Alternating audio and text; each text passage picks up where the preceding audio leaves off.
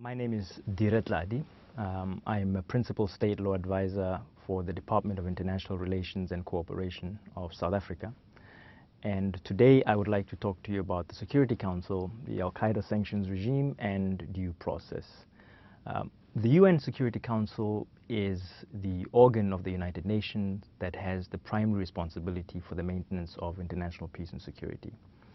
Um, to carry out its functions, uh, the Council can determine that a particular situation constitutes a threat to international peace and security and can adopt measures to restore or maintain international peace and security. The measures that it decides can be either measures under Article 41, which are non, non-use of force measures, or use of force measures under Article 42. Now, in recent years, what we have seen is we have seen um, an exponential growth in both the mandate and the powers of the Security Council. And there are four main interconnected reasons for this growth. The first one is that the powers of the Security Council are often said to be near limitless. They're often said to be constrained only by the vague principles and purposes of the UN Charter, which we find in Article 1 of the Charter, eh, Articles 1 and 2 of the Charter, and also the amorphous jus cogens whose content um, and consequences are often debated in academic literature. The second reason is that the Council has an extremely wide discretion to determine both whether a particular situation in fact constitutes um, a threat to international peace and security, and also, if it does, what measures to adopt in order to restore, or maintain um, peace and security. A typical example of this is if one looks at the ever-expanding mandate of the Council to the point where just about any issue, subject of course to political dynamics, um, potentially falls within the mandate of the Security Council. So in recent years, we have seen discussions about the possibility of including climate change on the agenda of the Council. There has been discussions on the Council relating to um, arms flow across borders, flows of people across borders and these kinds of issues. And this shows the expanding mandate of the Council. The third reason for this exponential growth in the mandate and the powers of the Security Council is, of course, Article 130, uh, 103 of the Charter. Um, under Article 103 of the Charter, obligations under the UN Charter takes priority over obligations flowing from other treaties. Uh, this has led others to interpret this um, that the Security Council action need not be constrained by international law, and in fact, that the Security Council is above international law. Uh, finally, and this is an extremely important reason, uh, the current system of international law does not have a compulsory system of judicial adjudication, with the result that the practices of the Council often have a tendency to entrench themselves as law and to become de facto legally permissible. Security Council action in response to international terrorism and in particular the Al-Qaeda Taliban regime is a case in point and illustrates the extent to which the powers of the Security Council when dealing with situations that it has determined to be a threat to international peace and security, um, how extensive these powers are. The Al-Qaeda sanctions regime was established in 1999 under UN Security Council Resolution 1267 and the nuts and bolts of the regime have been built over by successive resolutions, including most recently Resolution 1989 in 2011 and Resolution 2083 in 2012. The 1267 regime, also known as the Al-Qaeda Taliban regime, because until very recently it applied to both Al-Qaeda and the Taliban. Um, the Al Qaeda Taliban sanctions regime imposes several measures on the Al Qaeda and Taliban and also individuals and entities that are associated with them. More importantly, under the resolution, members of the United Nations are obliged to implement these measures. And of course, if one recalls Article 103, in implementing these obligations, because they're obligations that are flowing from the Charter, they take priority over any other treaty obligation that member states may have. The specific measures that are to be adopted under the 1267 regime are firstly, an assets freeze, secondly, a travel ban, and finally, a prohibition on the supply of arms. It is important to note that an individual or an entity need not be shown to have done anything illegal only to be associated with um, the Al Qaeda or the Taliban as um, entities in, in order to be listed. The resolutions, resolutions uh, 1267 and all the other resolutions after that also established a sanctions committee, which is referred to as the 1267 Sanctions Committee, which manages and administers a list of individuals and entities against whom the measures are to be imposed, and this is referred to as the consolidated list. Um, so essentially the 1267 uh, Sanctions Committee is responsible for the listing and the delisting of individuals. Uh, the Sanctions Committee is composed of all 15 members of the UN Security Council. However, and this is very important for the purposes of the due process discussion, um, the committee has very different decision-making processes to the Security Council. So while decisions of the Security Council are made by a majority of nine members, with all permanent members, of course, having to agree, in the committees, um, all members have a veto. So essentially, decisions of the committee have to be unanimous, and all members of the committee have to have to agree. And this, as I mentioned, has significant implications, particularly with respect to decisions relating to listing and delisting. Now, the resolutions also established an analytical support and monitoring team, um, and this analytical support and monitoring team provides expert support to the committee and provides recommendations to the committee on how to carry about its functions. In general, for an individual or entity to be listed, a member of the committee will propose a name for listing and if the proposal is not objected to by other members within a, spe a specified period of time, um, then that individual will be listed. If a single member objects, then a listing cannot happen. But in practice, only members of the Permanent Five and countries of nationality or residence um, ever have sufficient information on which to base a decision to object. The consequence of this is that if a country of nationality or country of residence is not on the council at a particular time, um, and other members of the council do not have a specific political interest with respect to that individual or entity, then in general the listing will take place. It is again important to re-emphasize that the proposal does not have to provide any evidence of wrongdoing on the part of the individual or entity that, that is being proposed for a listing. Now, as a general rule, under the 1267 regime, before some of the innovations that we will talk about in just a moment, um, a delisting process would follow exactly the same procedure. So there would be a proposal for delisting, and if there is no objection, then an individual would be delisted. But if a single member objects, then the delisting cannot take place. So again, the delisting also has to be um, unanimous.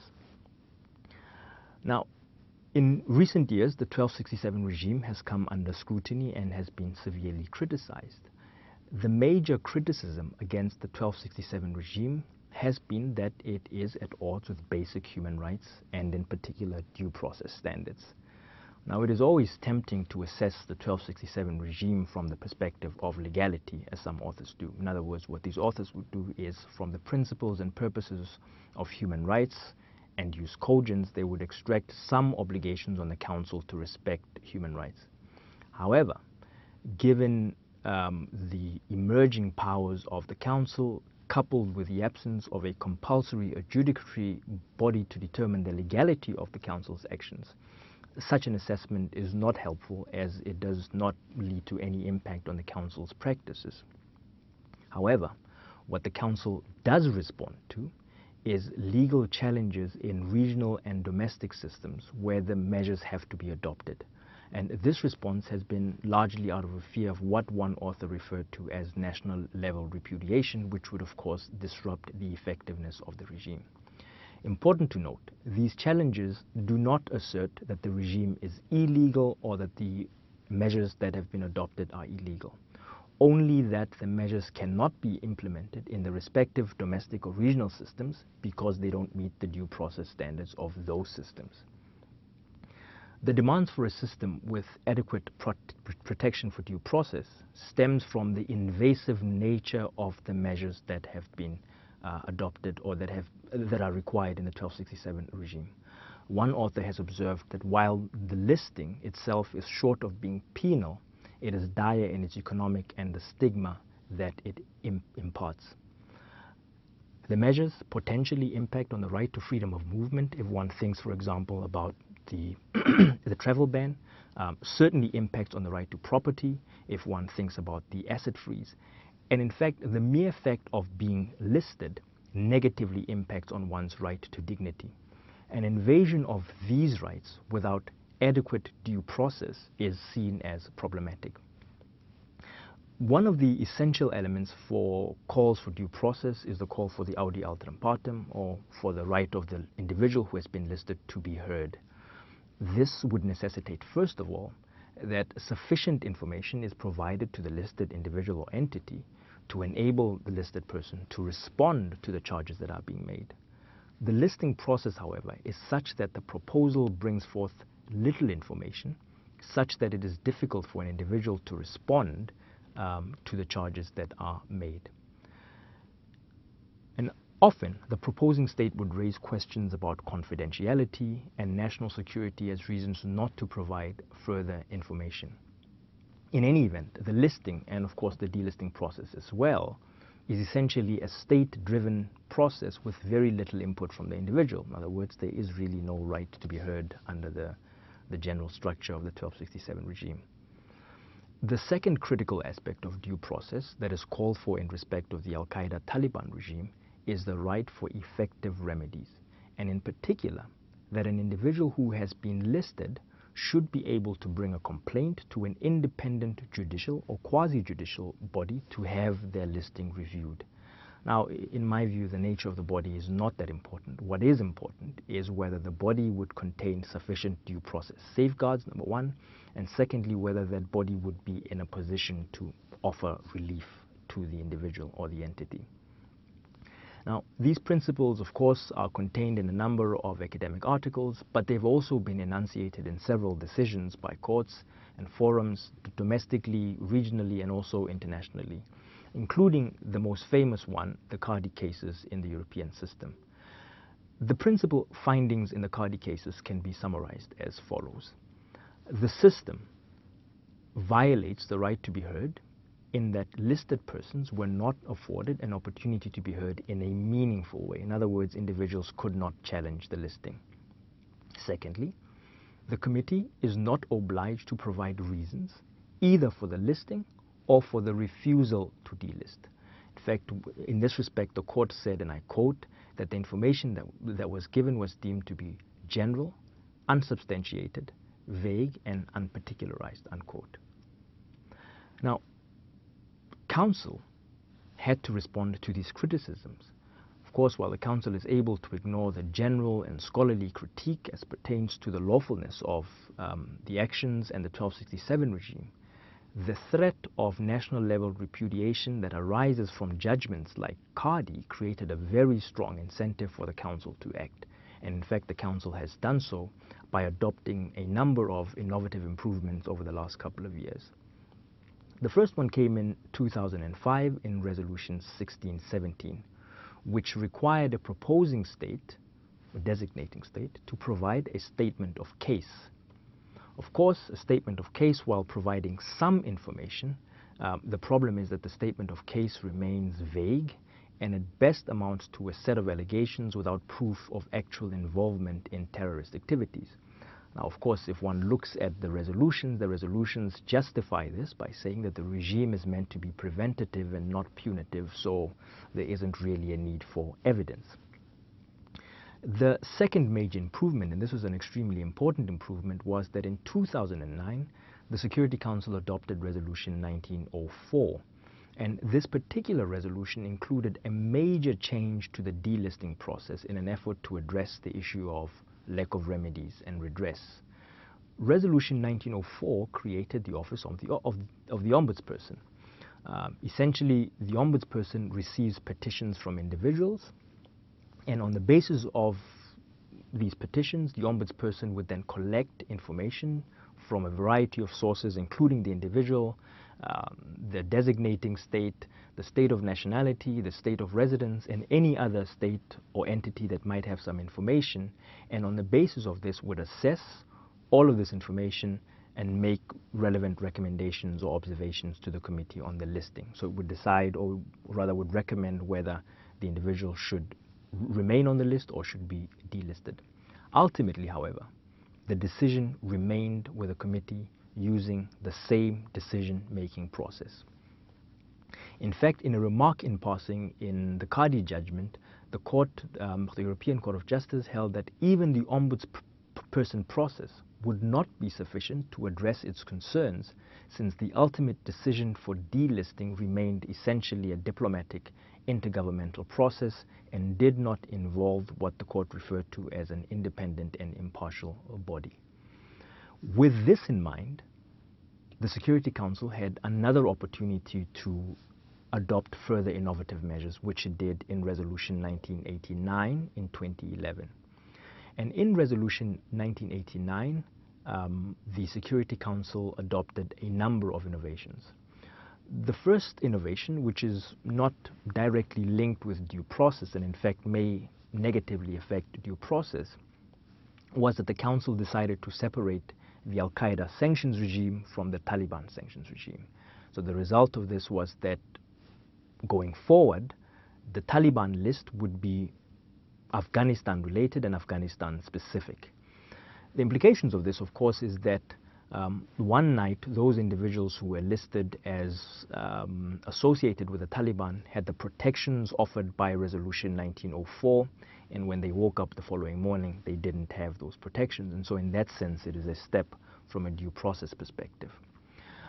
But the second innovation which came about from Resolution 1989 was the institution of sunset clauses with respect to delisting. And there's essentially two types of sunset clauses that are found in Resolution 1989. The first one is linked to the ombudsperson. So within 60 days of the ombudsperson making a recommendation that an individual should be delisted, then that individual or entity would be delisted unless there was a unanimous decision to retain a delisting. So unless all the members of the committee did not agree with the ombudsperson, then the individual or entity would be delisted. So essentially what it does is it reverses the decision-making procedures in favor of delisting. The second uh, sunset clause is linked to the designating state, and this provides for the delisting of an individual within 60 days of a proposal by the designating state. So if the designating state, in other words, the state that originally proposed the individual for listing, um, proposes the delisting of that individual, then that individual would be delisted within 60 days, again, unless all members of the committee um, objected to that. There is, however, an important caveat to both of these sunset clauses.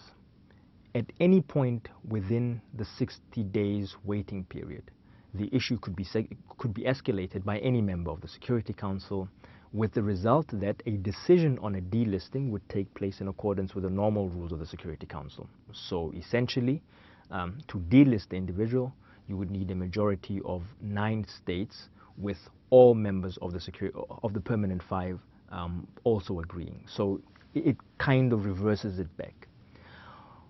All of these developments, in particular the developments relating to the ombudsperson and the institution of the sunset clauses, are major achievement.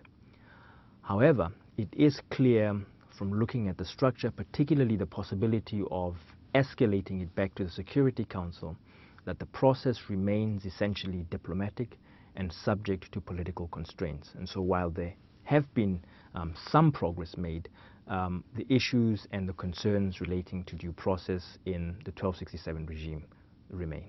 Thank you very much.